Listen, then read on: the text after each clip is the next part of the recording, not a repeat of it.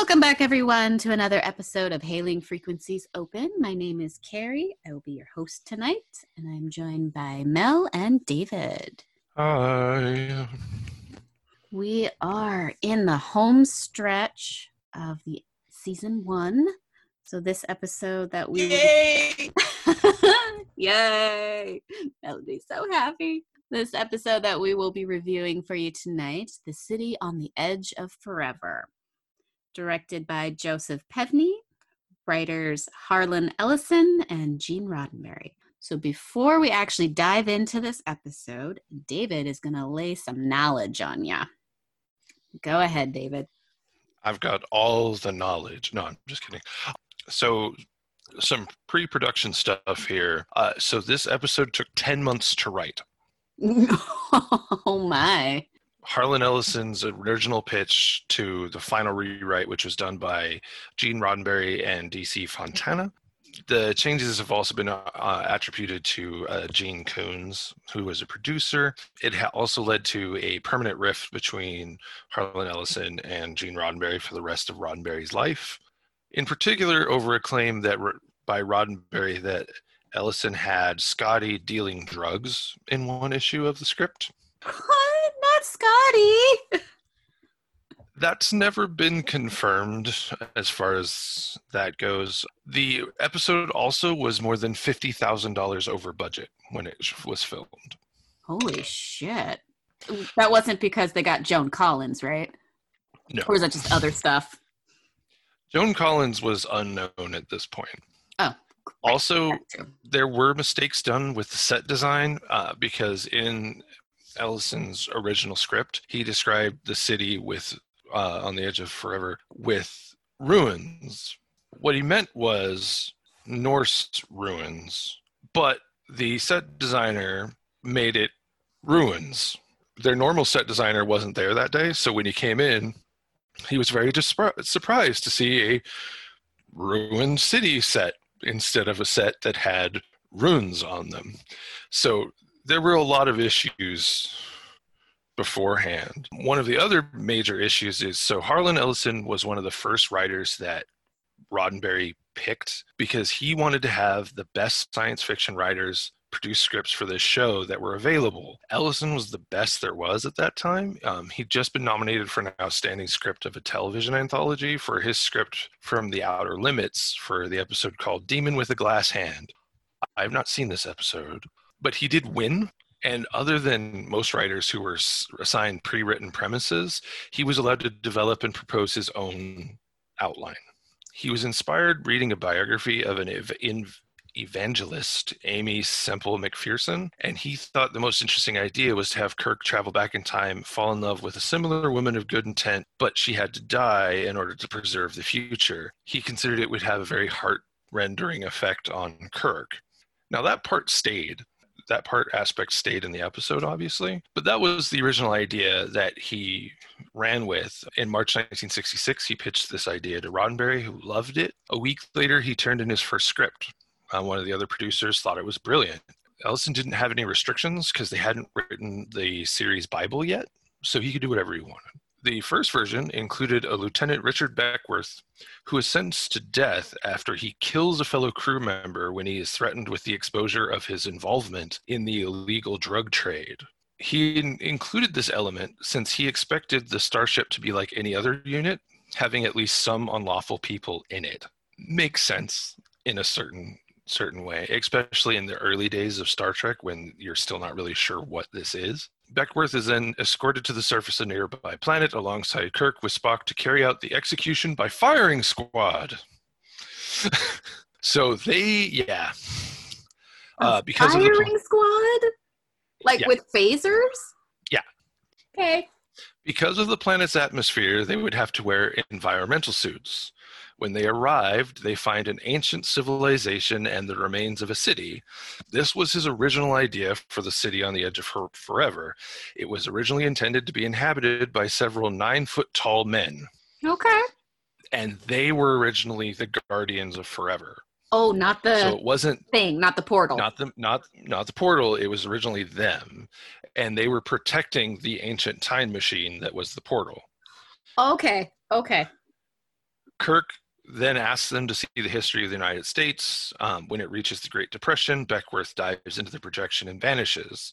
The Guardians then tell Kirk the history has been altered, and upon returning to Enterprise, they discover the vessel is now manned by renegades. Oh. They have to then fight their way back to the transporter room, return to the planet, where the Guardians allow Kirk and Spock to pursue Beckwith into the past. The Guardians specifically tell them what Beckwith did that changed history, which is he prevented the death of Edith Costler, and in the final version, Kirk falls in love with her. In this version, however, he does so knowing, in the original version, he did so knowing that she had to die at the end. Okay, yeah, right, yeah. He cannot stop Beckwith from attempting to save Costler. Spock has to do it. Roddenberry had asked for the ship specifically to be placed in danger, and so Ellison added the renegade element because that's what he wanted. Roddenberry didn't like this. He thought that Kirk's actions in the first draft he didn't really like his actions, so he asked him to rewrite it without pay.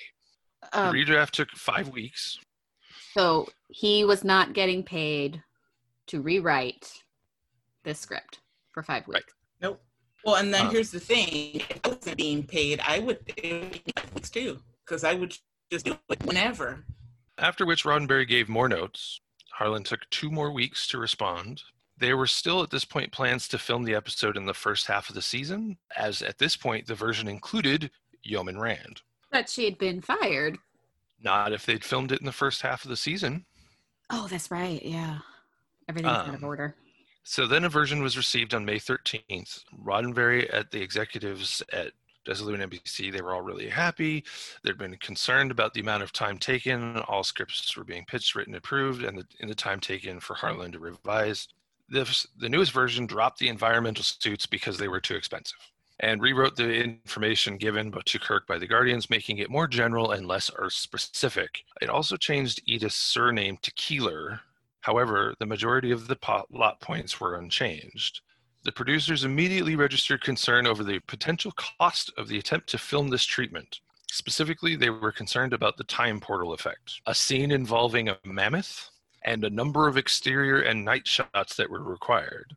Despite all that, Roddenberry asked Harlan to turn it into a shooting script and set aside a desk for him in the assistant director's room, expecting him to attend the office every day until he finished. He ended up in an office of his own at his request, but disliked it that he spent the majority of time on set. There's all sorts of delays. Harlan completed the first teleplay in 3 weeks, handing it in on June 7th. There's a whole lot going on here. It took forever for this because there's more notes than I can possibly go over. At one point, the producers all loved, basically the way that it breaks down is the producers all loved his script, but they felt it was unfilmable. Oh. Because he took a lot of risks, he did a lot of stuff, but they couldn't do anything with it. However, William Shatner was a huge fan of Harlan, and so he tried to keep everybody on the same page. At one point, he went to his house to try and get him to reconcile with Roddenberry to help get everything. According to Shatner, Harlan yelled at him and threw him off the property. Oh, no. Harlan has not said one way or the other what actually happened. So Harlan is not a good person. And Harlan says that Shatner had a personal interest in having the script revised because at that time Spock had more lines than him. That does sound like a very Shatner thing to do.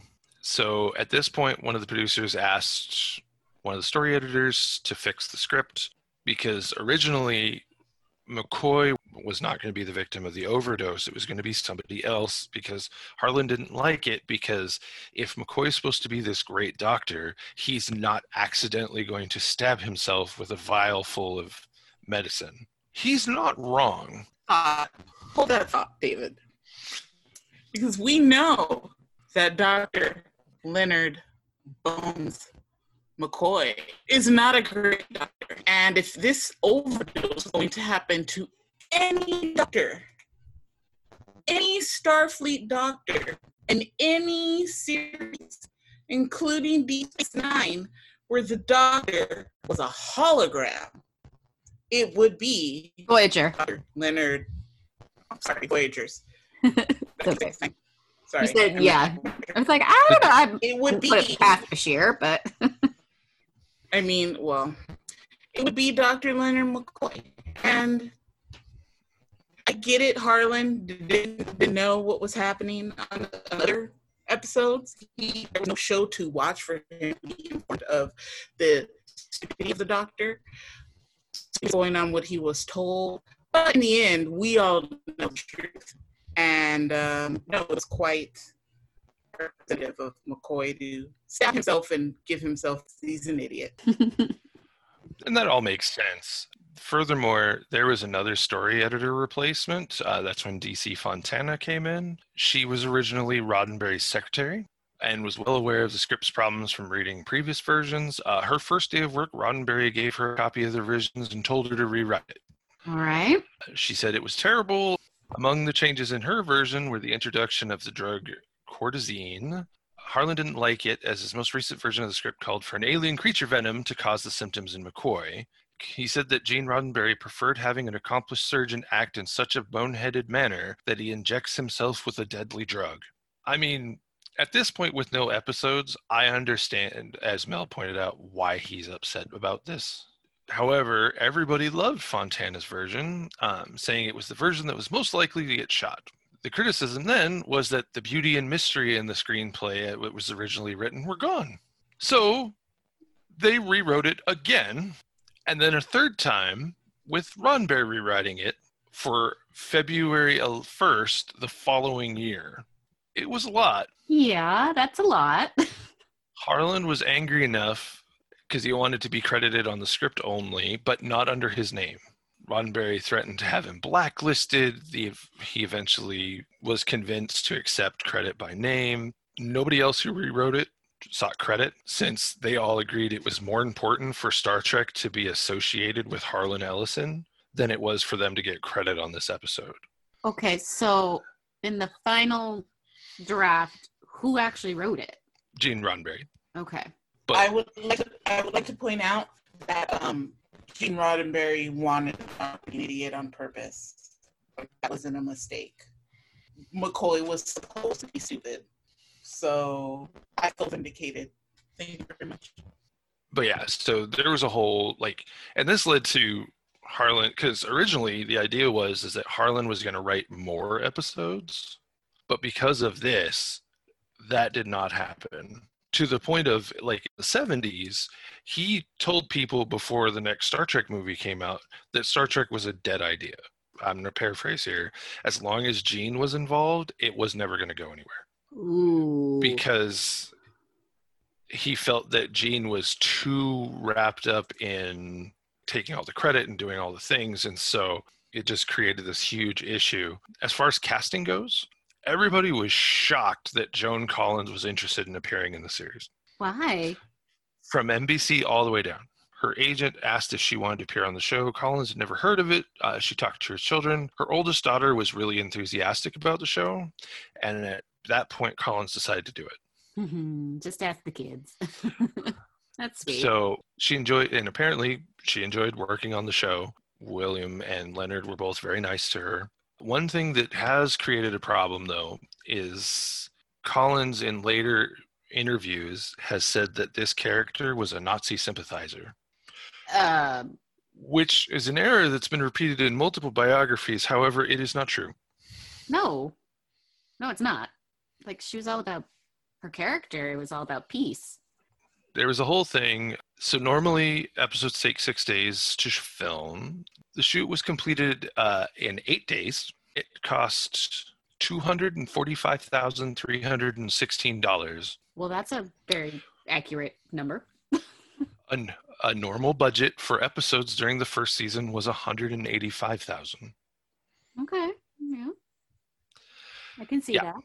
They shot it on location. They used Lucille Ball and Desi Arnaz's studio plot to film at. So they saved a little money there. But yeah, there's all sorts of issues. They also didn't compose any new music for this.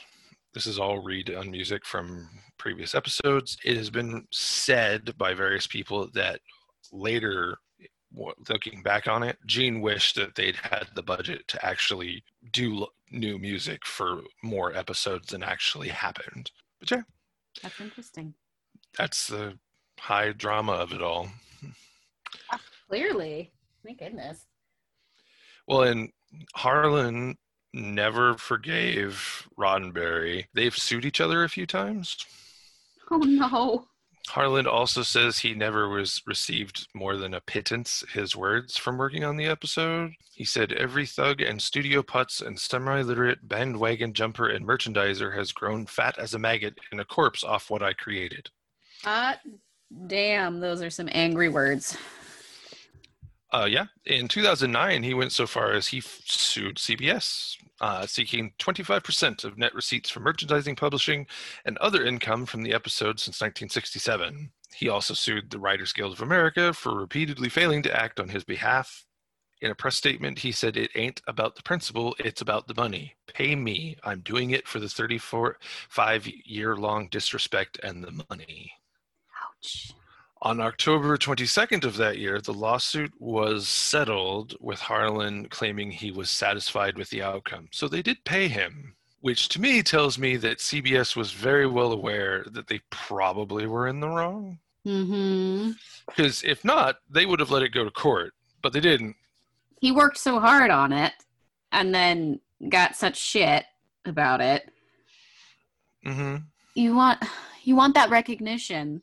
That, like, this was my work and I need to be paid for it. So, I mean, I respect the fact he was straight up like, no. I want my money. Yeah. No. Give me money. This is not a principle. I'm not trying to stand up for anything but my bank account. Give me my money. Yeah. A lot of people aren't that blunt and they try to skirt around the issue. Sometimes you just have to say, give me my money, and I can respect for that. I'm going to give Harlan Ellison a lot of credit here. He has been associated with a number of harder edge sci-fi, such as like Outer Limits.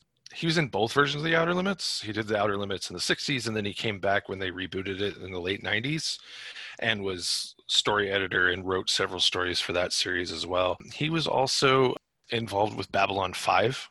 He was involved from the jump as a producer, but very hands-on. He only actually wrote like 2 episodes of Babylon 5, but he was credited on every episode. But yeah, he did a lot. Well, his novels are really good. His stories are really good, but he is notoriously prickly.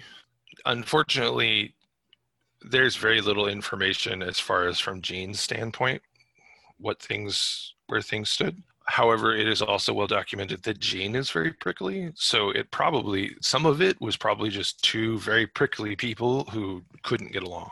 Since then, The Guardian of Forever has appeared in multiple Star Trek novels.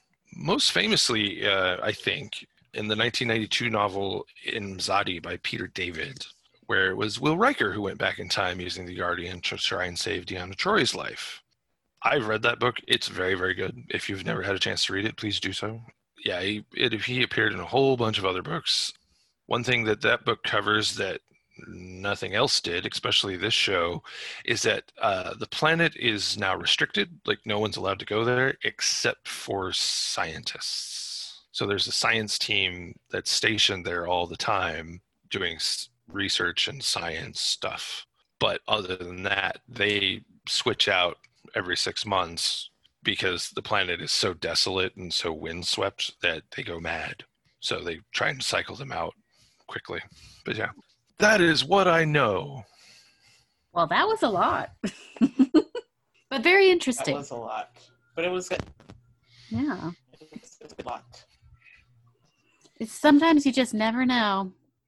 With certain episodes, you're like, oh, as a fan, like, oh, that's such a great episode. And then not a lot of people delve into how it was made and everything that went on.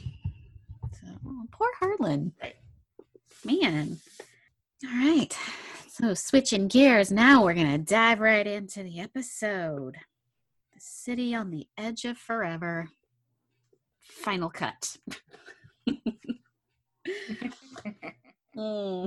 All right, so we are on board the Enterprise, yet again, the bridge.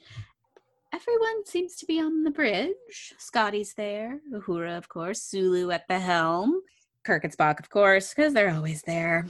And they seem to be trying to survey a planet that they are having some kind of moment where the ship is shaking around and they don't know exactly why. And then all of a sudden, boom! Sulu gets sort of blown up and flies out of his seat and gets injured. And Kirk calls for McCoy to get his ass up to the bridge. And turns out they were passing, the Enterprise was passing through ripples in time, according to Spock. And apparently on the planet, someone or something is causing it. Of course, they gotta find out why. But first, we must fix Sulu.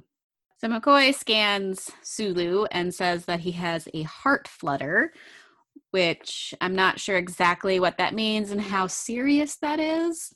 But with the look on McCoy's face, it's pretty serious. Well, no, it means that Sulu's in love. No. Especially based off of what happens after McCoy injects him with the drug. I know. Because Sulu, when his head pops up, he looks at Will Shatner like, hey, what are you doing later? Oh, my God.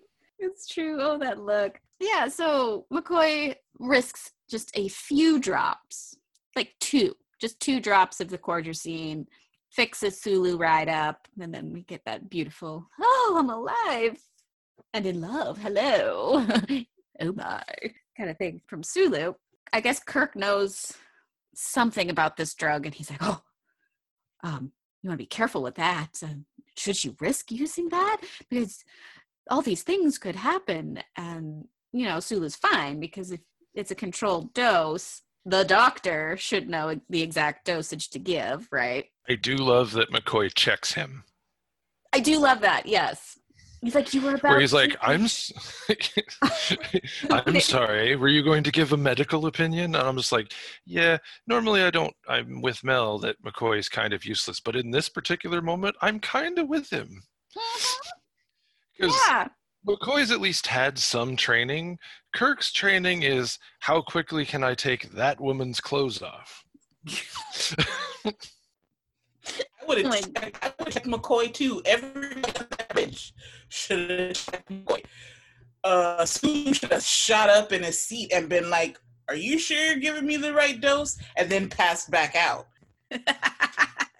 Because McCoy can't be trusted. No. I mean, it's true, but also Kirk shouldn't be giving medical opinions or love advice. Because the other person on the ship that I'm not interested in taking medical opinions from is him. Truth. And this is like all the first few minutes of the episode too.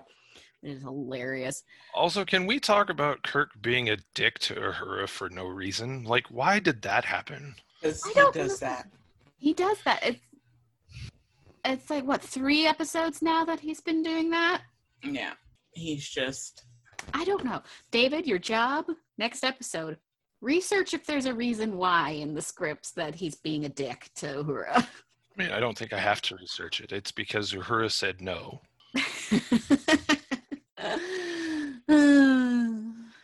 As she should. Jesus. And I don't mean that to be, taken wrongly, but the way that they portray Kirk in this series, that's kind of the way that it comes off, is the women that he doesn't have a chance with or he's not interested in, he's not nice to them. That's very true, and that was very evident in the Space Seed episode. Yeah, because as soon as he found out that all she wanted was Spock, he immediately, for lack of a better term, just mistreated her for the rest of the episode. He did not care. Yeah. It's you do not have a shot in hell with Miss Uhura, so I don't know. Get over it. Moving on, though. So the ship gets knocked around again. And he's acting like a toddler. Kirk? Yeah, he is. He definitely is. I'm this mini. This mini. Oh, terrible. There's only one other thing from this beginning part that I want to talk about. Yeah, go ahead. So there's a space ripple. McCoy then injects himself with the rest of the drug. He then falls down unconscious. Everyone freaks out. He then wakes up, is immediately paranoid and freaks out. I have an issue here, which is just recently they told us how much stronger Vulcans are than people. How in the world did McCoy shrug off Kirk, a crewman, and Spock at the same time? Because unless this drug is heroin, that's not a thing. It's just like, it didn't make sense to me. It was kind of dumb. And then the ship's response to it is also really dumb. Why does it take so long to turn the transporters off? Like, he gets all the way from the bridge to the transporter room and can get onto the planet. And if no one at any point has shut it off, there aren't any security teams looking for him. Like, I would have sent security teams to the transporter rooms first. They would have beat him there. This would have then been the shortest episode ever because they would have knocked him unconscious and restrained him in sickbay. Yeah, where he should have been. And so the next 45 minutes would have been Spock having a very deep philosophical conversation with the Guardian of Forever. That's how this episode should have gone. There wouldn't have been any time travel or nothing. It would have been really boring. Just really streamlined and a lot of talking. Yeah, because Spock was generally interested in what this Guardian had to say and wanted to know everything. Right, and I get all that. It's just one of those things where I'm just like, it doesn't make sense. No, it doesn't. McCoy is probably the only person on the ship that could take the full dose of this drug and not die. I'm pretty sure Spock could have taken the whole dose of the drug and been fine. He probably would have murdered several of the shipmates because he would have gone paranoid. Mm-hmm. And since he's apparently stronger than everyone, he just rips them asunder as he's running around the ship. Like a phone book. Just, yeah. Hey, what's that? That's half of Lieutenant Gomez. Where's the other half? We haven't found it yet. What happened? Spock, drugs, ripped things apart, Shit happens. He has emotions now. He doesn't know what to do. I think Ponfar's happening. I don't know. Make him stop humping the wall. Why are there holes in the wall? It's mating season. He's like a jackhammer. What is it? Oh, God. That's great.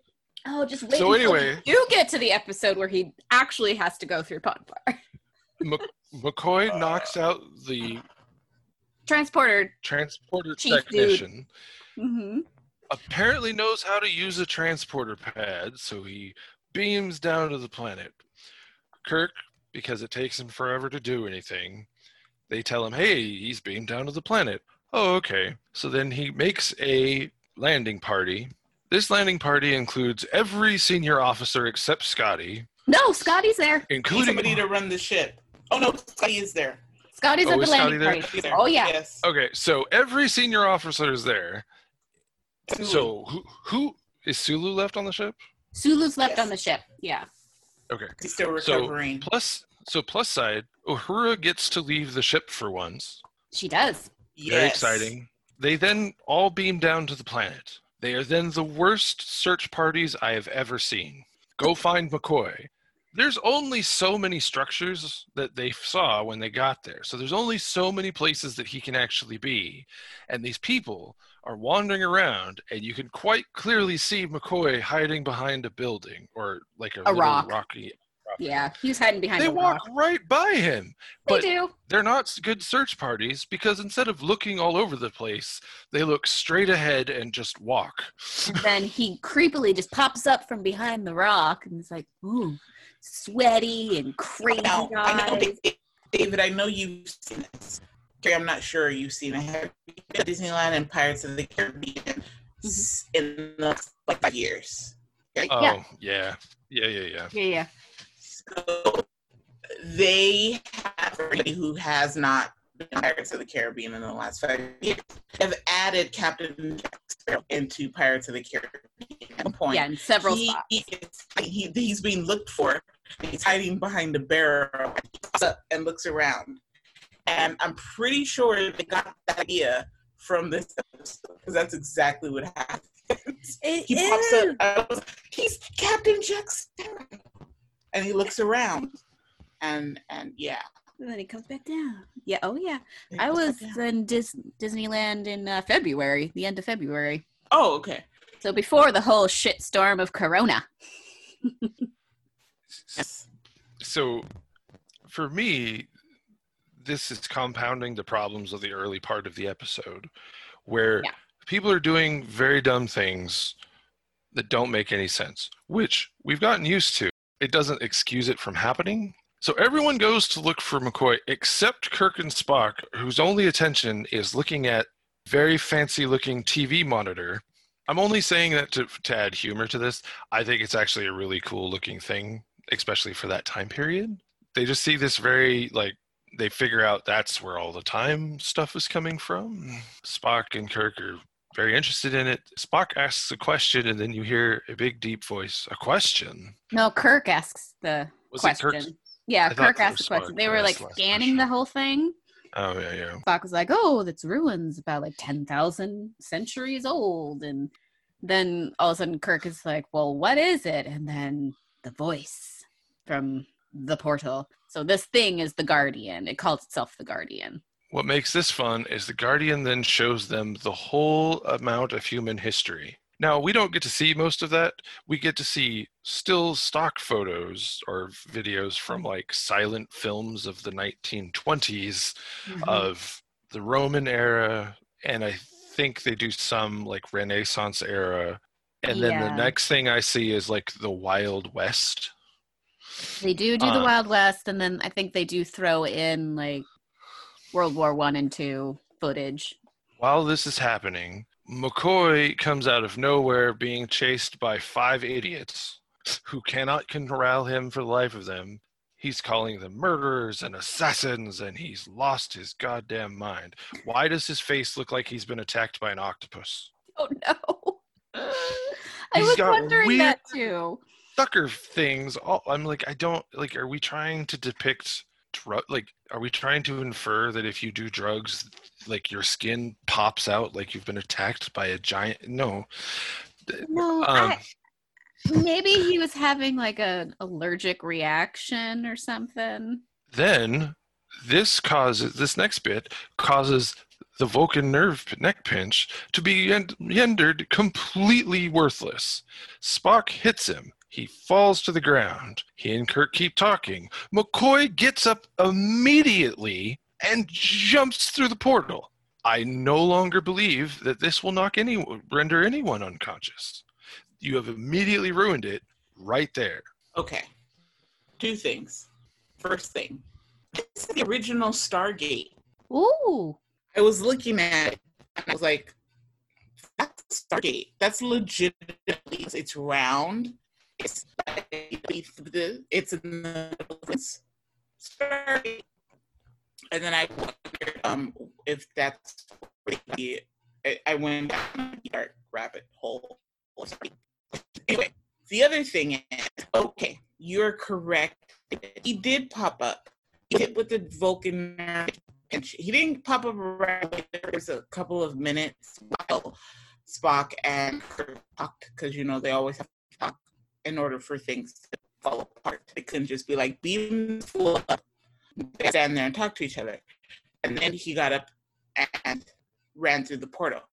But you could say, because he was so hopped up on drugs and that overdose, that rendered the Vulcan useless on him, because he was so filled with drugs. It's like people who are on meth, and, you know, they become, like, unstoppable, and you literally have to put them down in order to get them to stop. It's kind of the same thing. So you are right. There's also an outlining thing. So the only reason that I see it as diminishing of it is that, and I've forgotten where the reference is, but it was done later to another person that was overdosed on a various space drug. They did not get up immediately. that's where I came from. But I totally see what you're saying, where it's just like, oh, that makes a whole lot of sense. I didn't initially think of that until I remembered the previous episode that I'd seen where someone else was drugged out of their gourd on something and then they were out until like the next day. So I was like, all right, well, but to be fair, a lot of stuff that happens in the original series, they've retconned since then. So we're both right. I see what you're saying. I see where you, but also let's all take into account that every time McCoy did himself and over, he probably was like a fifth of whiskey into his day. So the drugs on top of the alcohol, that's a boat mix. It's off of Vulcan any day. That's in your system, pumping through your veins. I was wondering about that. I was like, how far in is he with his whiskey? Because you really don't want to mix. You don't want to mix your drugs and your alcohol together. Yeah. That is another reason Kirk asked him if he was given the right dose. Bones is drunk. Because he's bloated. Come on now. The reason why Bones stabbed himself, he's so drunk he can't stab. I don't care if the ship shook. He was gonna fall over anyway. He's drunk. Kirk was being concerned in that beginning, yes. I mean, you're not wrong. This does, however, still doesn't solve the problem of them beaming down with such a large away team and everyone on the away team looking like complete and total imbeciles this entire time. Except for Uhura, who's doing exactly what she's supposed to do. But everybody else... Uhura gets a pass. Yeah, everybody else, I'm just like, what are you doing? Like, you even got phasers out that are presumably set to stun. Why did you not shoot him? You're just going to knock him unconscious. You take him back to the ship. Done. Have it at that. But no, he has to jump through the portal and fuck up the timeline. Great. Side note. I have a picture of myself with the portal, the little time portal thing. I will post that on our Instagram. We have an Instagram. @open_hailing. If you're interested in clicky click, follow. You get to know more about us. Okay, shameless plug over. Okay, so McCoy has gone through the portal. He's done something bad because they can't get through to the Enterprise because the Enterprise is not there. But everybody in the landing party still is on the planet. Nobody's gone anywhere except for McCoy. So they ask the Guardian why, that has happened. And basically McCoy has done something in the past to alter their future. Great. Kirk and Spock are like, what do we do? Can we go back? It's like, are we stuck here?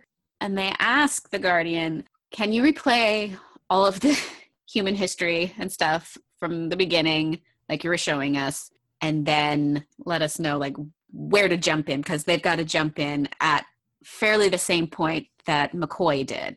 So Spock is on his little tricorder and recording everything, and he's like, I think I have the precise moment, give or take about a few weeks or a month. He's like, oh, that's fine. So they get ready, and Kirk and Spock, they jump through. Before they jump through, to the rest of the... landing party?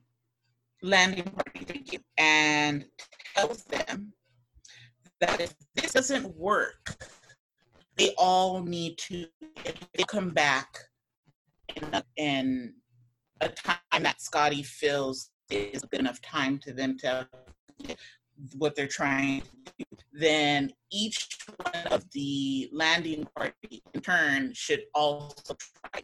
That's correct. Yeah, he did say that. He did say, so, pick a moment in time and survive, basically. Yes, pick a moment in time and survive. To which Uhura responds, happiness, at least, sir. And it's going to be a bit of a rant. Let's be clear, Uhura is a black woman. I don't know if you guys are, your history, but there's nowhere in it where a black woman can land and be happy. Hell. You're not wrong. What is happening? Like, seriously. So she lands in the South. So she lands in hell, America 2020. So she lands in Africa in the 1700s. So she lands in Europe at any point in time. She lands in Asia. That's just a wrap. There's no place for her to go. Oh, at least we can be happy. I know about 70 different people who wrote this script, but they should all be slapped. Sorry, Harlan. You should all be slapped. Put that line in, should be slapped. Okay, that line. Seriously? You're going to have the only woman, the black woman, be like, no. All the white men who are in the away team with her are going to be fine. No matter where they land, they'll be, whoo, great. Not the black lady. Not the black. And she's also at a disadvantage, because in her time, she's equal with the men. If you grow up in a time where you are equal with everyone around you, men, women, different nationality, different race, these aliens from a different world, you're all equal. You have no concept. So she, not only would she be going into a situation where she would already be disadvantaged, she'd be going into it really fully comprehending what I mean. Say she lands in the 1700s in Mississippi, and somebody puts her on a plantation. I don't know what the hell's going on. At least we'll find happiness. Fuck my butt. Anyway, David, that was the line that I was talking about. I don't. Maybe I overthought it. It's been a hard weekend, 2020, folks. I don't think so. It's definitely, I mean, like Kirk's saying it, like if we're looking at it from the time period that they're in, I understand Kirk saying it to a certain degree, because in that time period, if you're black, white, whatever, as you said, everybody's equal at that time period. But it does, definitely reek of white privilege, because they don't specify how long that's been that way. My guess is it's probably been a couple hundred years at this point, is my guess. It's one of those things, like, if they learn history, they should know, like, this is not something that's going, in a way, it's like when people debate about white privilege now, he's displaying his white privilege because he's like, oh, most of you can go wherever you want and no one's going to look twice at you. But she's not in that same boat. On a side note, I'm fairly certain Harlan... We know they learn history because in the episode, Kirk spits out a historical fact, like it was on the back of his hand, real easy. And I actually didn't expect that. And so clearly they learn history, and they learn it well enough that he knew exactly what he was talking about. For this type of series, to me, it's a whole weird sequence. I doubt this is probably Harlan Ellison wrote this. I just don't think that's probably the case. But it's definitely one of those things where I'm like, you didn't need this. Like, there was no reason to have this. It doesn't do anything. So yeah, I'm completely on board with you on this one. Like, there's only downside to having this sequence in there, and there's no upside. We have to bring up these issues because it's like, what the fuck? Because I was like not even thinking about that. I was thinking like maybe she would actually be smart and choose a point in history within the 22nd to 23rd century. Because Uhura knows what's up. She's like, kidding me? It's like, I'm going to pick the future as close to our time as possible. That would make sense. And being that she is the smartest person, she probably would have done that. Mm-hmm. But they did talk about the history going by weekly and them not even really come through at the point they saw that might necessarily be where they came out at. Mm-hmm. So she could have tried it and landed in a wrong spot. Yeah, that's always a concern. I mean, time travel, we know, in this series is a very tricky thing. And you can't... I mean, she could have landed in a... She got it in biblical times and homies with Jesus.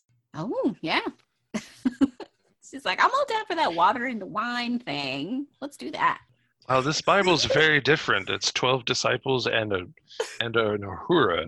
It's a very not Jewish name. Sure isn't. We think it's Roman. Yeah. Yeah, they're around back then, right? Sorry, I wasn't trying to include anyone. Jesus is my homeboy. All right. I'm doing myself now. All right. So, Kirk and Spock, of course, have to go and get McCoy. So they travel through the portal and then they end up in 1930s, Depression era city. I don't think they ever said what city they were actually in. They didn't, but I love the Brooklyn Bridge. So they're probably somewhere in New York. Okay. I was wondering if they were going to say what city they were in. They did a shot of probably coming out of commercial. Mm-hmm. They did a shot of the bridge. Oh, okay, yeah. So they're in New York. According to Wikipedia, it is New York City. Okay, that's what I thought. It had that feel. New York, 1930s, the Depression. Ooh. Probably not the place I would want to be in that time. Too many people. They just kind of appear out of nowhere from like a wall in broad daylight. There are people around. Of course they notice them and they're like, who are these weird people? Are those pajamas that they're wearing? What is that? What's up with that guy's ears? A lot of questions. So that alone, I think, would like mess up the timeline. But that's just me. But they do think very quickly as to getting out of the area and trying to find attire that is conducive to the time period. And Kirk notices up on a balcony clothesline, there's clothes, appear to be men's clothes. He's like, oh, I'll just go up there, I'll grab those, and everything will be fine. And he mentioned something about liking the era and like how easy it is to just take stuff. And I was like, it's really not that easy, not in that era, not that period of time, because people are very desperate in that time. I do love that their first thought of when arriving, Kirk's first thought is, we should commit crimes. Yeah. We should commit crimes. Hey, look, stuff, let's go take some. Yeah, that's totally right. But of course they get caught as he's coming down the fire escape, lovely policeman. And oh no, Kirk is like, oh, you appear to be a policeman. Yes, your uniform suggests that you're a policeman. And he tries to explain himself and why he's taken the clothes and more importantly, what's up with Spock. So, okay. And this is when we get a little bit racist.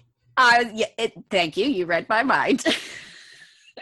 Kirk says, also, I would just like to point out he says accoutrement, I think, which I don't know what that word means, but apparently it means uniform. I think he's trying to sound. I didn't like I was going to have a vocabulary lesson in the middle of this episode. I did. We did. Back to the racism, Mary. Okay, here we go. I mean, this pops up in shows a lot back then. Kirk says, and I know you noticed my friend here and how strange he looks. And obviously, he's Chinese.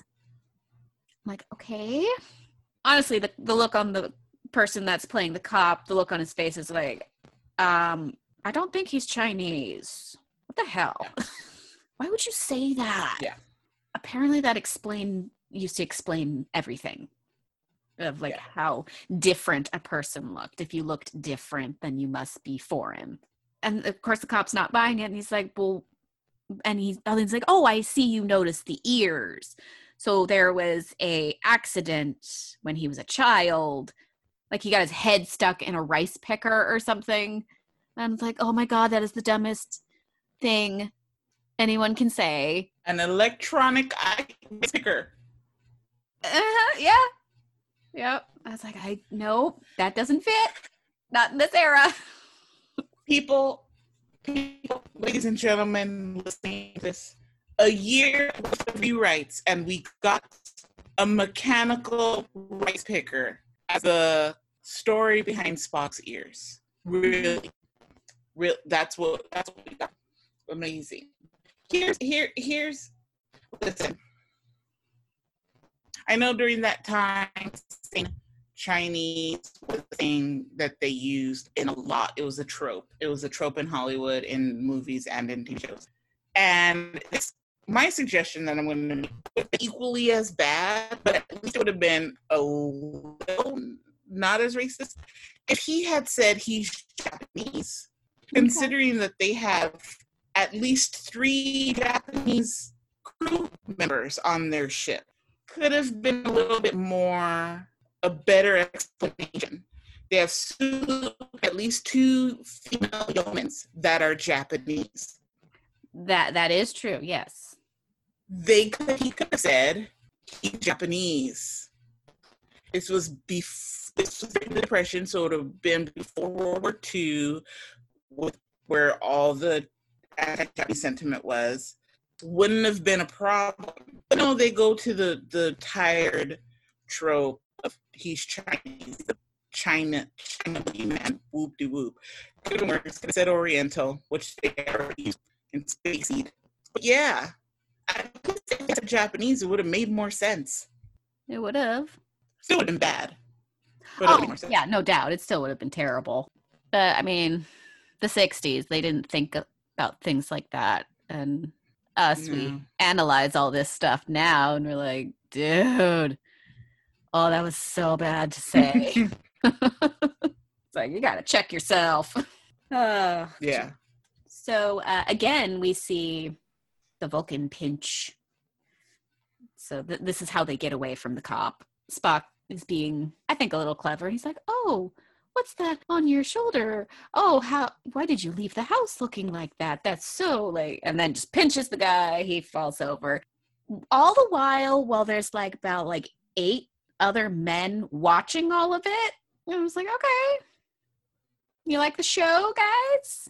Cool. So, and then they just grab all their clothes that they just stole and then they run away. And then you hear cop whistles, and you don't really see it, the cop like running after them, but it's insinuated. So they're just like running. And then they find their way, partial alleyway, and then down a flight of stairs, and they bust in through this downstairs basement, which is the basement to the 21st Street mission, where we find Kirk and Spock need to come up with a plan. The tricorder that Spock has, it's dead, and he needs some kind of power source to charge it. And Kirk, in Kirk fashion, is like, well, great, get on that. Build something. And Spock just kind of gives him this look. If Spock were to show emotions and express them verbally, I think they'd go such as this. Bitch, please, what in this century can I use to charge this motherfucking tricorder? I think it would have been much simpler. It would have just been like, I'll cut you. I could totally talk. Like, at some point, a conversation happened off camera where, you know, asks Spock how he released his tension, and Spock says something like, well, sometimes you just need to slap a hoe. And at this moment, Spock looks at her face and said, it's time to slap a hoe. And then he slaps him. He just backhands it. I would love that. There are several moments in this episode where Spock gets that look, and I fully support the slapping. Just slap him. It's gotta happen. So Spock says, I kind of misheard it, but I think he said to Kirk, it's like, where in this zinc-plated vacuum tube culture is he supposed to find things to build a charging port, basically, for his tricorder? Granted, the time that they showed up at, not the greatest time. You don't have a lot of materials because it's all going to like the war effort. You barely have enough food. I don't know what's around that he could use. But Spock figures it out because he's Spock and he can. So they're trying to figure out what to do, and I guess apparently they're making a lot of noise. So the proprietor of the establishment comes down to the basement, and here we find Edith, played by Joan Collins, face to face with Kirk and Spock, and the second Kirk looks at her, that cheesy I'm in love music starts playing in the background. So stupid! I would just like to say, and maybe it's just me, but I immediately upon Joan Collins thought, there better be a full-length, full-sequence ball gown, and a swimming pool in this episode, or I'm going to be upset. Now, I will say, none of that is in this episode, because that would have been absolutely ridiculous. But I wasn't upset about it, because in the end, it didn't need all of that extra stuff. Also, the other thing I'm going to say about Joan Collins, yes, it did have the cheesy, oh my God, I love you, so music. The other thing that it had, which I actually absolutely hate, and it's very jarring in this episode, is the soft lighting that they put on women. They always give them an up-close of face and soft lighting that comes from the top back of their head and soft face, like it's a beauty filter, but in the 60s, which by itself, or if they were for everyone like that, would be fine. But if you really carefully watch this episode throughout, whenever they put anybody else's face in that same close-up of just their face, pretty much they only really do it with Kirk and McCoy, and they do it against her. So it'll be, you're seeing Edith's face in the soft light, and then they switch the camera, so you see either McCoy or Kirk in harsh light, and it's very jarring. You're like, oh look, she's in beauty, she's got a beauty filter on, and then they switch, and you're like, oh Jesus Christ, what happened to their face? Because they have the harsh light on them, and you really need to stop. It's really, really making my viewing difficult. Joan London is beautiful. She doesn't need the soft filter. And if you are going to give the soft filter, just give everybody the soft filter. Because I want to see what DeForest Kelly and Shatner look like for real. Give them a beauty filter. They both need it. Jesus. Yeah. Now that you mention it, that is kind of jarring. It was really, they do it with every love interest, but it was really jarring in this episode. So we figure out from Spock that they have about a week until McCoy shows up. That's going to be fun. Edith finds him in the basement. She's like, who are you? What are you doing here?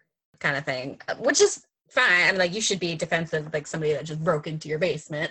And then she tells them where they are. Kirk first says a lie to her, like who they are and why they're there. And she's quick. She's super quick. She's like, I can tell when you're lying, so you better tell me the truth. So he's like, okay, all right. He tells him his name, Spock's name, the fact that they stole the clothes and they're running from the police. And they just need a place to stay because he says it's cold outside. And she's like, it's not that cold outside.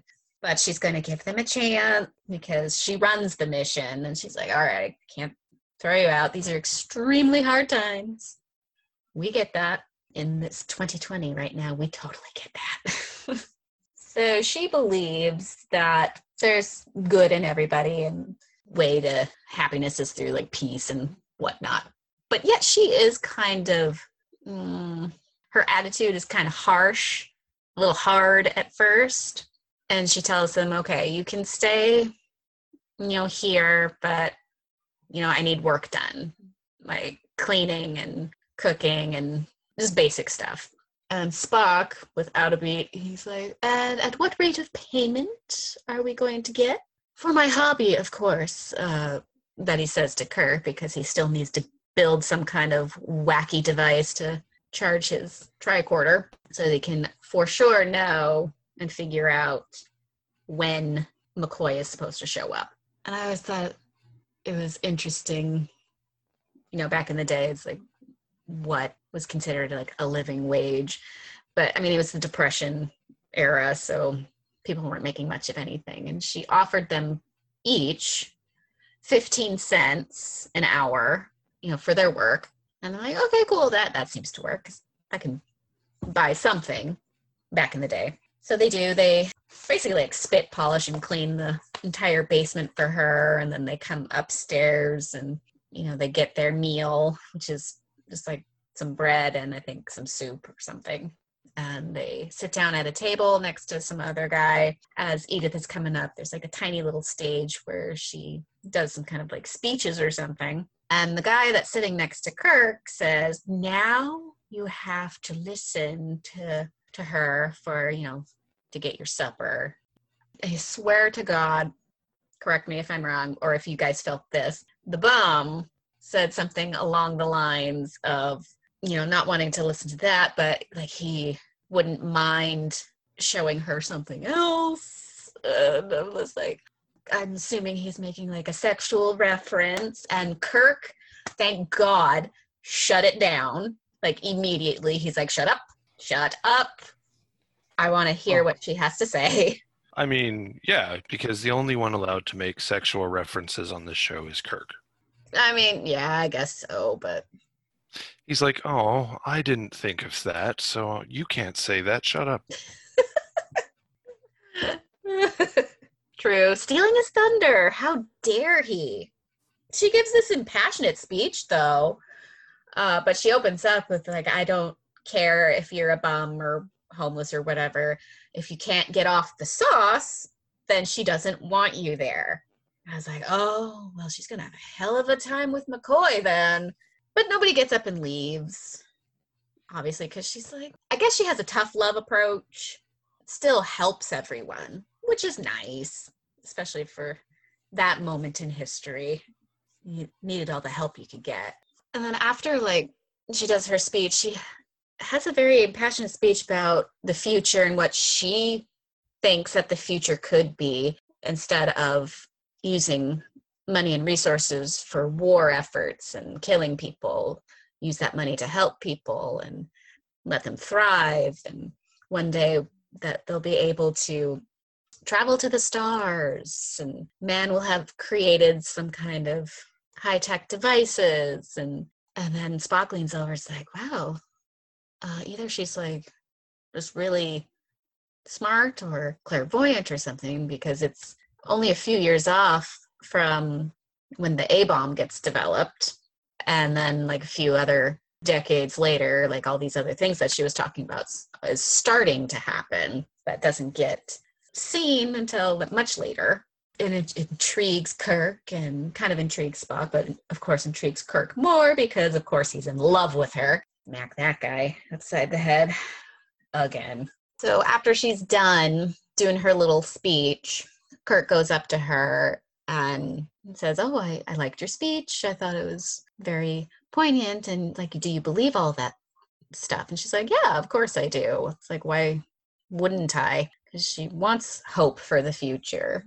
And he just looks at her all longingly again. And he's like, wow, she's so great. I love her. And then she asks him if he has a flop for the night, which he's like, a what? I don't understand this terminology. She's just asking him if he has a place to sleep. And of course he says no. And she's like, that no matter, that's okay. The building that she lives in, they rent out rooms for like $2 a week. It's like, could you imagine? You can't get anything for $2 a week here in the future. Back then, I'm sure that was a lot of money to spend on renting a room. I find it interesting what $2 could get you back in the day. It was a lot of money, but considering the time period, it probably was also, I'm sorry, it was not a lot of money by today's standards, but back during the Depression, it was probably a lot of money. Yeah, probably was. It probably really was a lot of money. Oh, yeah. But like, yeah, you can't get anything. You can barely get anything for $2. Mm-mm. Just to like eat. Nope. I remember a story. You can get a coffee. $2 for, well, yeah, you probably get a coffee for that. I remember my dad telling me a story when he was newly divorced from his first wife in the 70s. He had a studio apartment that he shared with like two other guys, and they paid $75 a month. Granted, he worked at like Sears or something where he was only making like $4 an hour, but still $75 a month for an apartment. But I digress. So they got a flap.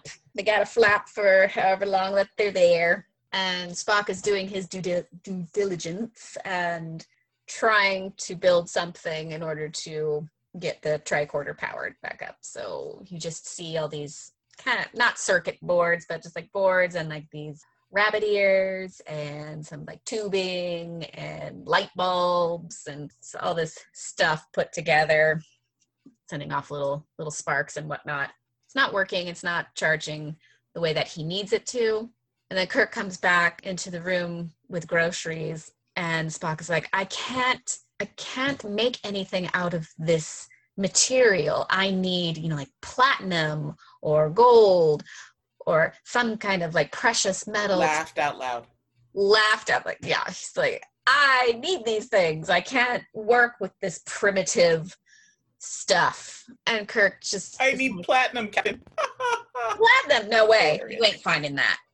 Not in the 30s depression in New York. You're not finding that. And Kirk is like, no. I understand your frustration. Look out the window, Spock, and look where we are. Too much money. Yeah, it's like they make 15 cents an hour right now. He spent half of both their combined income on just the groceries, one sack of groceries, and he got him a couple of like little things that he needed for his little experiment there. And their money's exhausted. It's gone. Kirk's like, I don't know where you think I am going to get you platinum. It ain't happening. You have to figure something else out. Be creative. Be the Spock that I know you are, which I don't fault him for saying that. For thinking that or saying that, because like you've got to work with what you've got. Like we can't just go somewhere and steal platinum because it's probably not there. So then Edith knocks on the door, kind of partially comes in, sees that little device, and she's like thinking to herself, like, what is that? Spock says that it's just it's really not of importance. He says what it is, but it doesn't compute to her. And she's like, okay, whatever. I don't care what it is. All she did was she was coming there to inform both of them that she found them a job that will pay them 22 cents an hour. La-di-da. So if they act now, they can get that job, make a little extra, because everybody needs it back then. So then it cut to a scene where they're cleaning up. I believe they're still in the mission, so they're cleaning up in the mission, and they notice these two guys working on clocks, and they have these fine precision tools, which Spock needs for his little experiment, and they decide to steal them. So these tools are actually in a box, locked with a combination lock, which they manage, of course, to easily undo and get the stuff. And then cut to very angry Edith. She confronts them about the missing tools. She's like, how did you do it? At this point, I think she's thinking that they're like jewel thieves or something, because at that time, it probably was really difficult to try and do that, crack a combination on that, but not so much anymore, because it was like those basic locks that I remember getting for my lockers back in, junior high. Simple combination locks. And with a pair of like shears, you can just cut that shit right off. Easy peasy. She's really angry and upset about the theft, granted. But then Kirk, with his Kirk-like whimsy or something, manages to turn the situation around and have her trust them. He says, if Spock says he only needs it for a day, he only needs it for a day, and he'll give it back. And then she's just like, oh, okay, sounds good. Want to walk me home? I know. What makes women trust him? What makes women trust him? I don't know. She did. I don't understand it. I don't understand. She did mention the relationship between Kirk and Spock and how it felt. You know, like she felt like Kirk was a leader of some kind, and Spock was like his follower. And I mean, not like in a culty way, but you know, like a military way. Like, no, it's a cult. It's a cult. It's a cult. He doesn't say. Spock doesn't call him captain, just responds to him like he normally would, and then Edith is like, captain. She says it. She's like, I can sense it. I know that's what you were gonna say, because that's how you both act. I'm very excited that it's been revealed that she is now psychic. Right? Yeah. Because she's already predicting like the A-bomb and stuff and spaceships and shit and traveling up into the stars, and they're like, how the hell did she know all that already? She's got the gift. She's part of the body. Oh, fuck. No.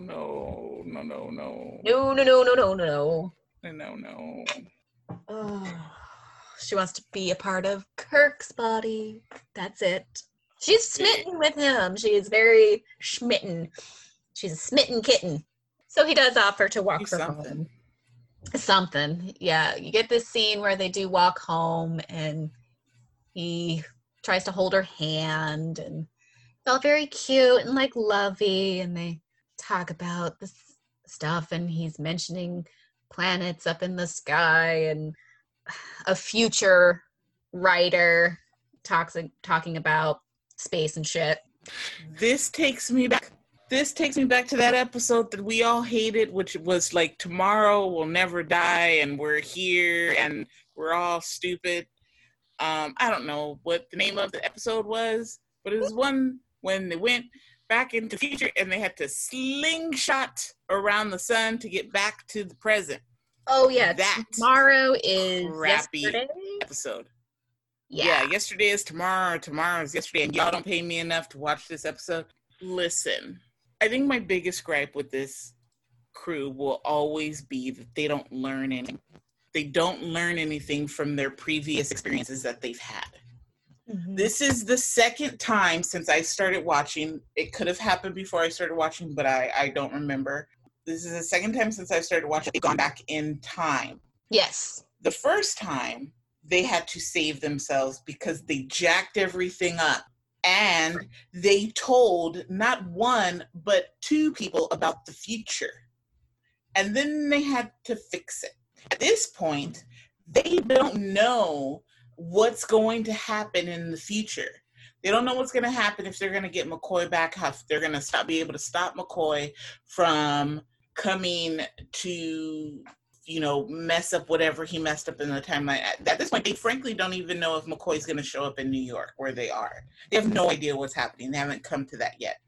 But here is Kirk again telling someone in the past about things that are going to happen in the future.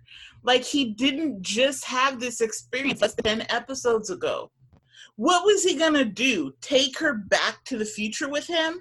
Or was he just going to go back to the future and leave this woman in the past with all this knowledge of the things that were going to happen in the future so that she can go off and run her mouth?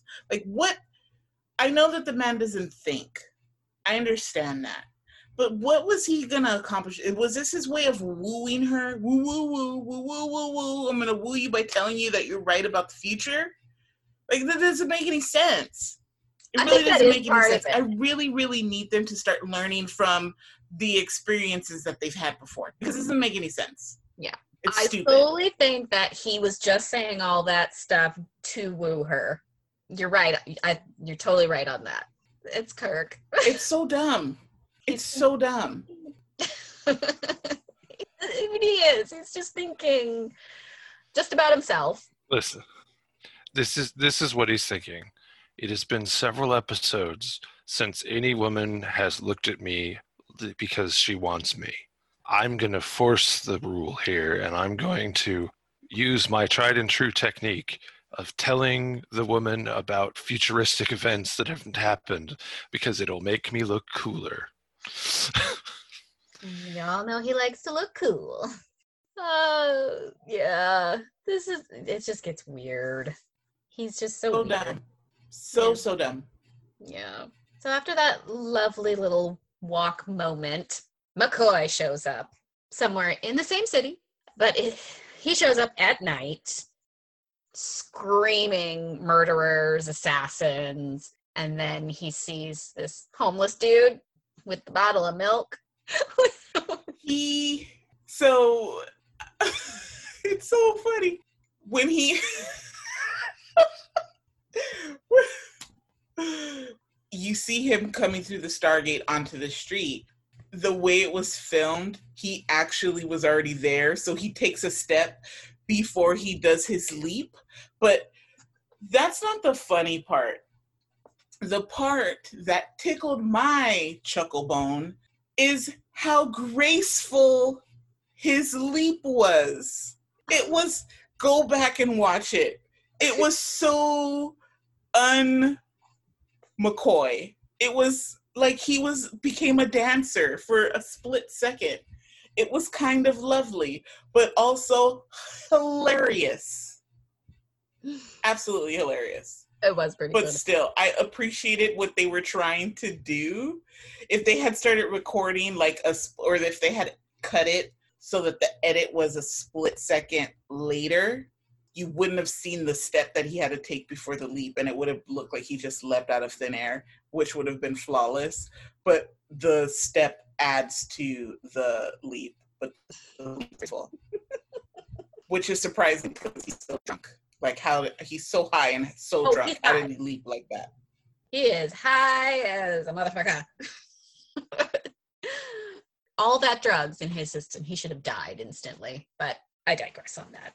So beautiful entrance of McCoy.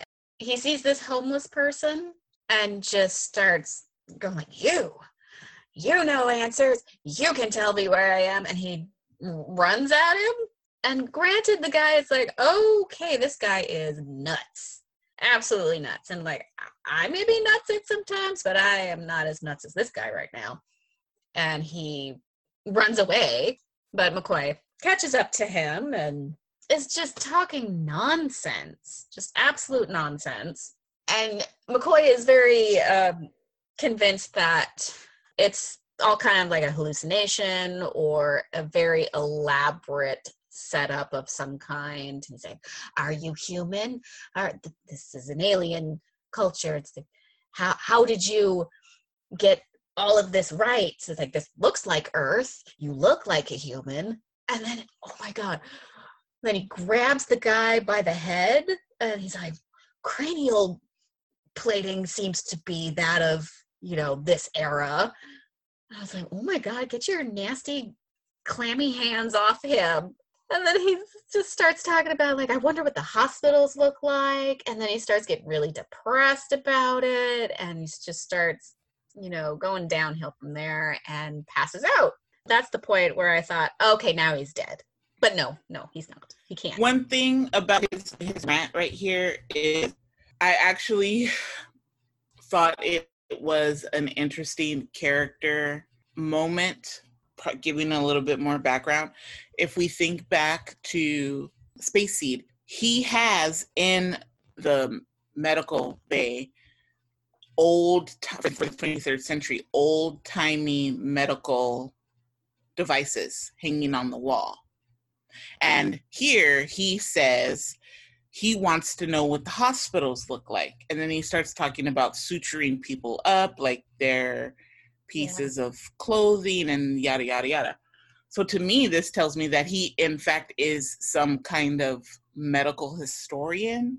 That is something that he has an interest in, which is a good character, development.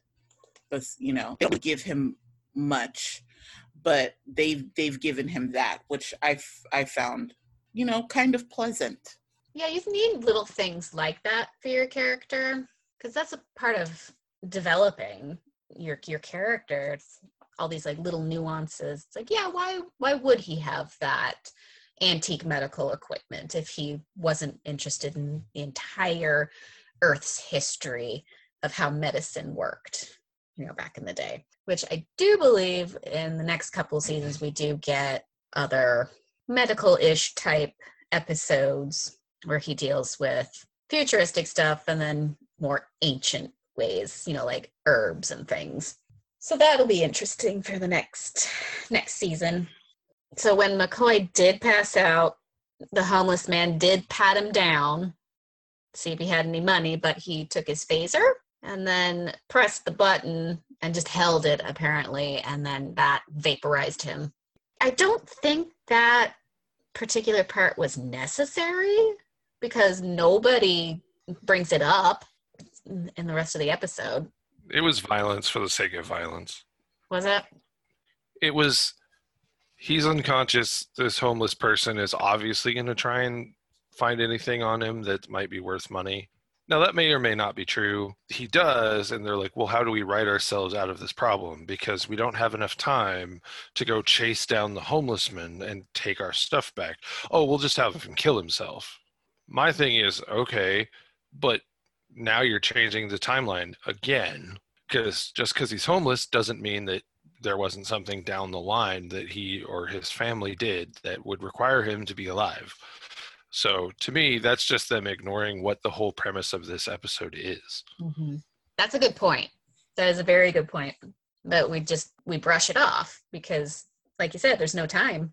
And from all the stuff that you said in the beginning, they really didn't have any time or budget to do any kind of a B-plot storyline, or in this case, probably C.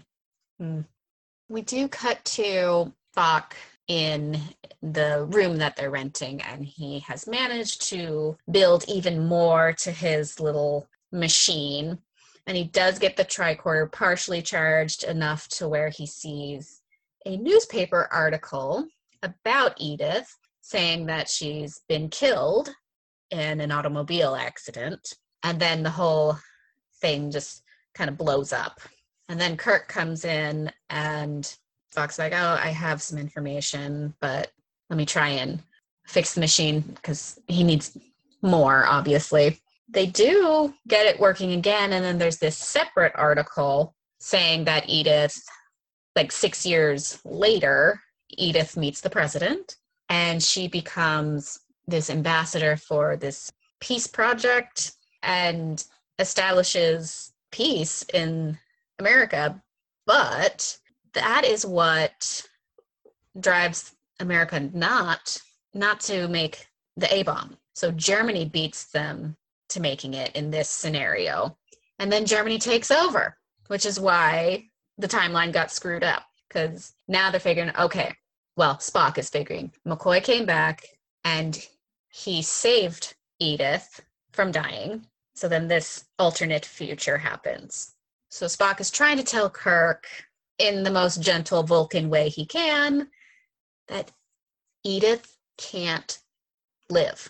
She is destined to die if the timeline is to go back to its original state. And Kirk doesn't want to accept that right off the bat, and he tells Spock, but I love her. And this is another moment where Spock gets that look on his face, basically saying, I don't care if you love her. The timeline needs to be fixed. There are thousands and thousands of people that are affected by this, which the quote that Spock says in, you know, Wrath of Khan, the needs of the many outweigh the needs of the few, which is very true in this case. It's like, what do you do? Do you want no future for America and like America to get invaded, or do you want Starfleet to naturally progress and we slowly get towards this idea of peace that Edith was talking about? She like had the right idea, but just in the wrong century. Therefore, sadly, she has to I thought this was interesting because for me, and correct me if I'm wrong, this is the first time that, and I'll give credit to Shatner as much as it pains me, he delivered the I love her line he delivered it in a way that would garner as much sympathy as he could. Because when he said it, I actually felt bad for him. And it, to me, it's like the first time he's actually said that. So it wasn't being in that, it was the first time he's actually said that. And the way he said it, this was not just another fling, another person, another woman he was trying to take to bed. This was actually somebody that he was invested in, which made the rest of the episode, I think, kind of dreadful, and not dreadful like it was bad, but you're dreading what's going to happen because you know ultimately that this man is going to have his heart broken. Mm-hmm. But it's also suspenseful because you really don't know what he's going to do. You don't know if he's going to save her or let her die. But I found that just in the way he presented that line really made me feel bad for him. He did a good job. I think overall in this episode, the acting in love and the consequences afterwards, I think it was his performance was really great. I will give him that. Cut to McCoy manages to wake his ass up, and he's stumbling around the city, and he manages to find his way to the mission where he meets Edith.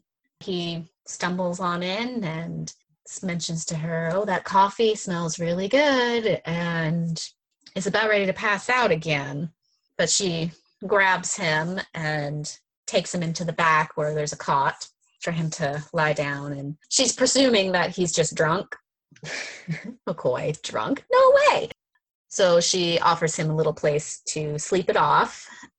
I believe he's there for, I want to say he's only there for like about a day or so.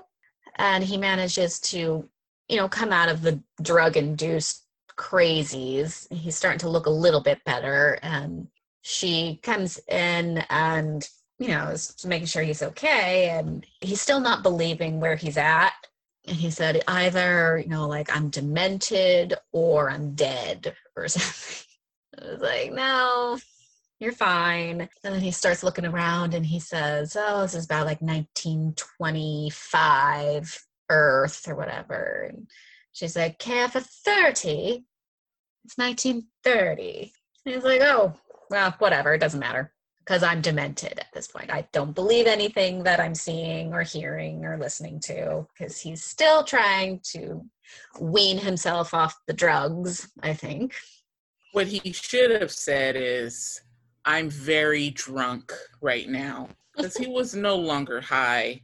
He wasn't demented, but he was still drunk. I guarantee that. Oh, guarantee. Did you guys feel that once he got even better and was managing to stand up on his own, that he was a little infatuated with her as well? No, I just think he was doing his own thing, because I think he was still trying to deal with all the changes going on around him, because he's like, I don't know what's going on. How did I get here? What's going on? So yeah, I just don't think that ever entered into his mind, at least not as a serious thought. I do. You're on my wavelength. You are. I love it. I don't know.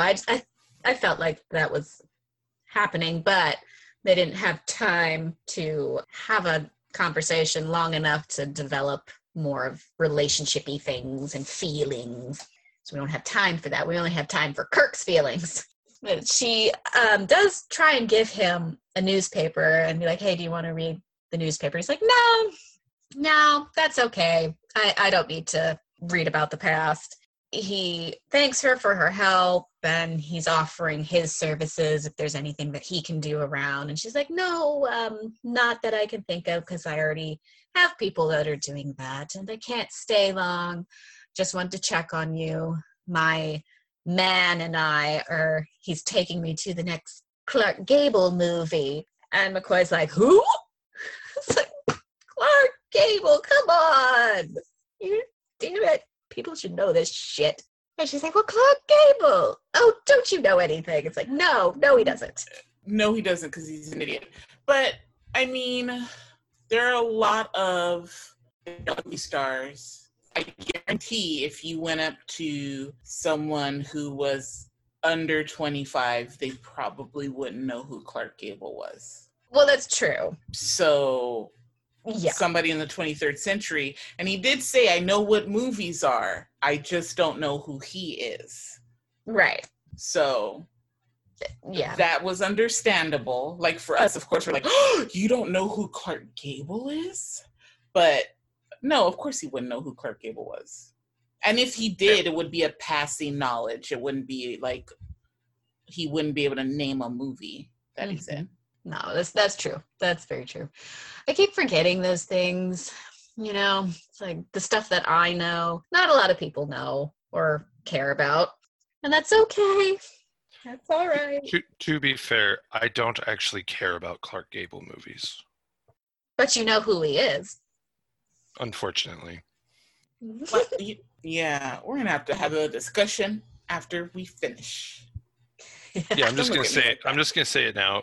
Gone with the Wind might be the most overrated movie in the history of cinema. Just saying. Oh, nobody's going to argue with that. That's not true. But it's not his fault. It is his fault. He's terrible in it. What? The whole movie is bloated. Anyway, we're off topic. Carrie. It's all good. Oh, that's subject for another podcast.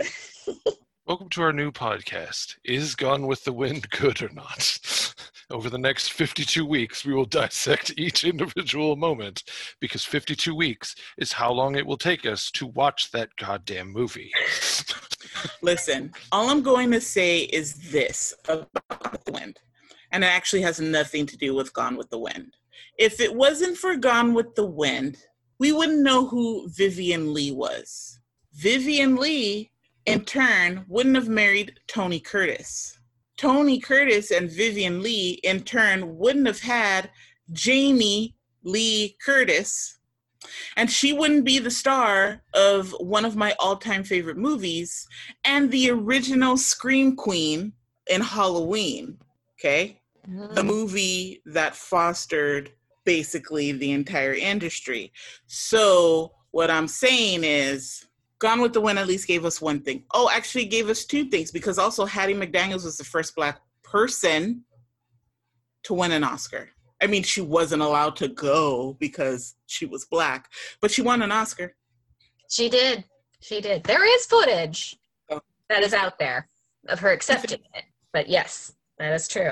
Yeah, but she wasn't allowed to go to the, they did present it to her. Yeah. Yeah. One slight correction. Don't wag your finger at me. Vivien Leigh didn't marry Tony Curtis. Jamie Lee Curtis's mom is Janet Leigh. Oh, that.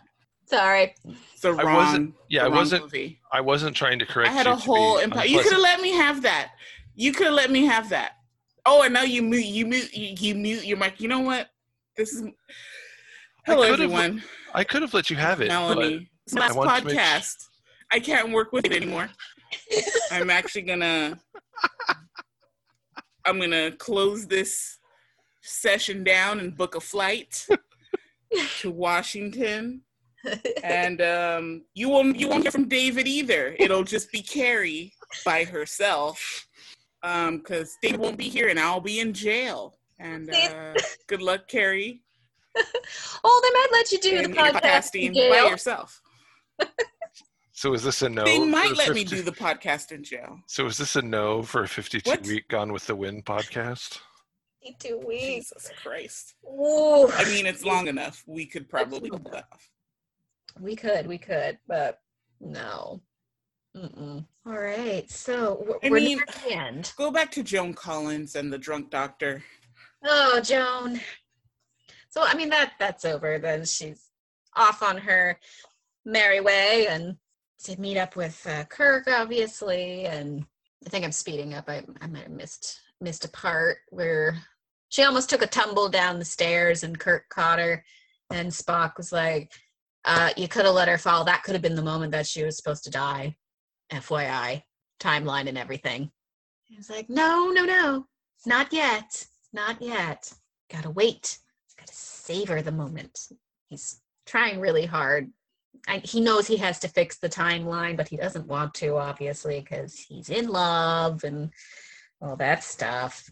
So fast forward a little bit, they are leaving the mission and they cross the street, and there's, you know, cars aren't paying attention and they stop and honking at them. And across the street, she's talking about the Clark Gable movie, and Kirk was like, who? And she's like, you sound just like McCoy. And Kirk is like, McCoy? Leonard McCoy? Is that who you're talking about? He's like, well, yeah. He's like, where is he? And then he's like, stay here. Don't move from this spot. Do not move from this spot.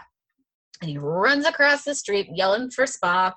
And then a split second later, McCoy comes out of the mission. And they're like, whoa, there you are. We found you. And they're hugging and stuff. And Edith. The most awkward man hug. Oh. Whew. So awkward. I think the timing on that was all wrong. That was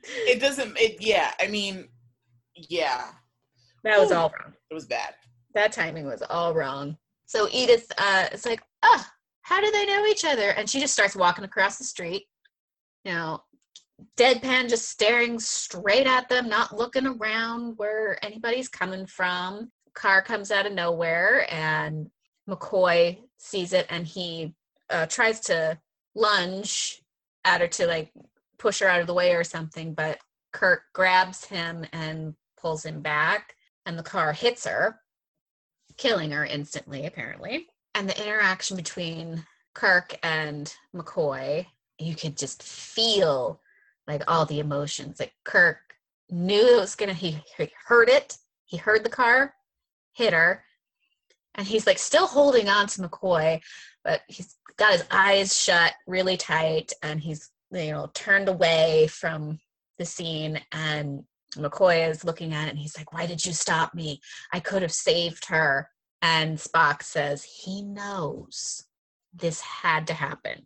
And then that is basically the end of the episode. So the timeline, as soon as she gets hit and dies, the timeline resets itself, and they are seen popping through the portal again, where Scotty says that they've only been gone for, like, a few moments.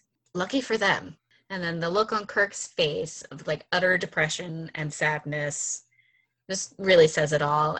He's just like, let's just get the hell out of here and get back up to the ship. I can't deal with this anymore.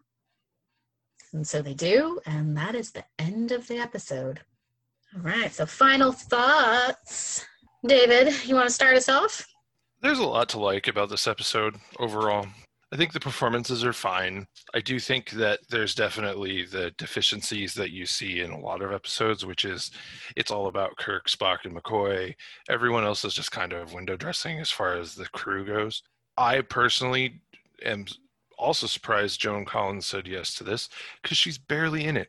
And she doesn't have a ton to do, but she makes the most of what she has. Her chemistry with Shatner is fine. You know, they play off each other rather well. The big thing that I am going to hold against this episode is there is too much humor in it. And for me, it actually breaks the episode apart, and it doesn't bridge it well enough, because it's put in spots that I find are unnecessary. There's humor at the beginning, there's humor in the middle, there's humor here and here. You know, Spock's interactions with the homeless dude are very over the top and quite humorous, but I'm just like, that's not really how that's going to go down, though. They tried to be hyper-realistic in a lot of the other interactions, but with that one, they're like, no, we're going to make this funny. No, if you see a deranged man coming after you, you would run away. And you wouldn't talk to him. So any of that interaction wouldn't happen. So for me, like, I totally get the excitement about this episode. I totally get the classic feel of this episode, because it's got all those things. It's got a certain quality level that I feel a lot of episodes in this first season is lacking. The extra, like when we were talking about how the episode went over budget, I can see the extra budget. Like, they definitely, it shows up on the screen, but I feel like there's more that could have been done. I'm going to give this an 8.5. The performances are good. There's not enough for Joan Collins to do, but she's fine, you know, and so the performances are good. They do what they can with the stuff that they've been given, but I do feel like there's more that they could have done. That's a good score. Melanie, what are your thoughts? I liked this episode. I did. The only thing that I really didn't like about the episode, besides the lighting on Joan Collins and then it switching from the soft lighting to the harsher lighting, the only other thing I didn't like was the beginning of it, and they tend to do this with more kind of epic episodes. The beginning and the rest of the episode don't fit together. It's like a mismatched puzzle piece. They do the beginning to get to where they want to be, but the beginning is so forgettable. It doesn't even feel like it belongs with the rest of the episode. So by the end of the episode, you have forgotten what happened on the bridge. You forgot about Sulu.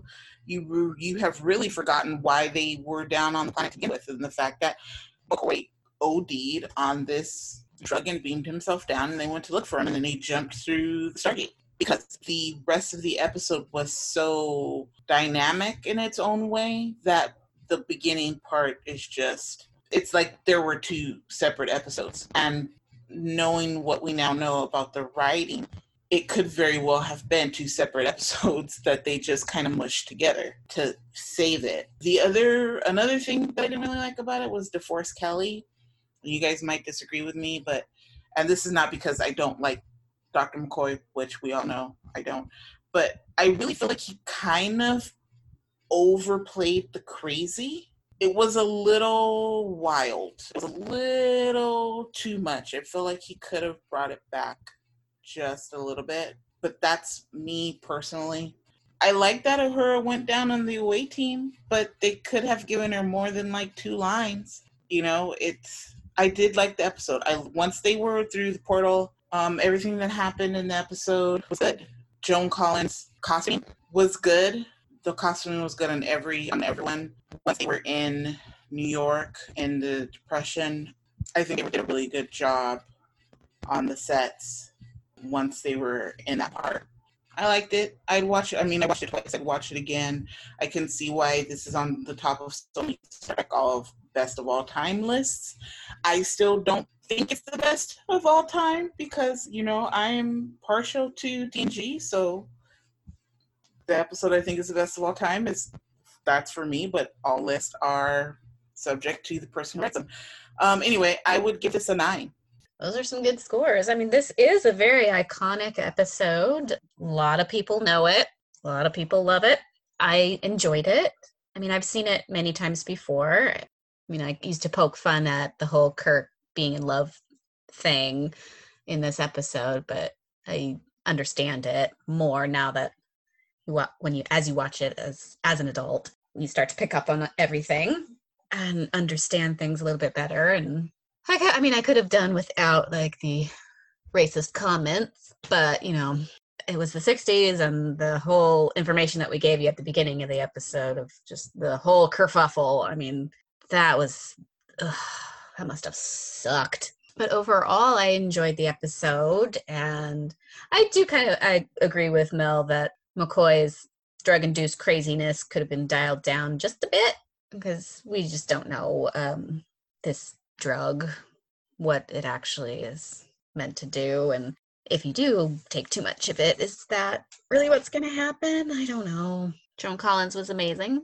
She may not have been in it for very long, but I think she was in it long enough to develop storyline with her and Kirk and everything, and how the future got all messed up.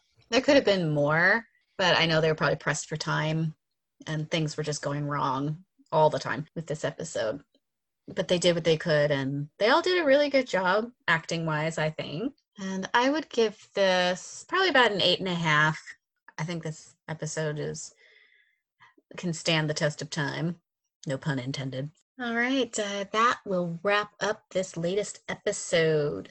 We have one more episode left in season 1. And that one will go to you, David. Oh, goody.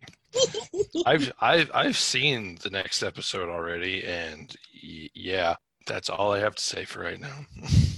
I know.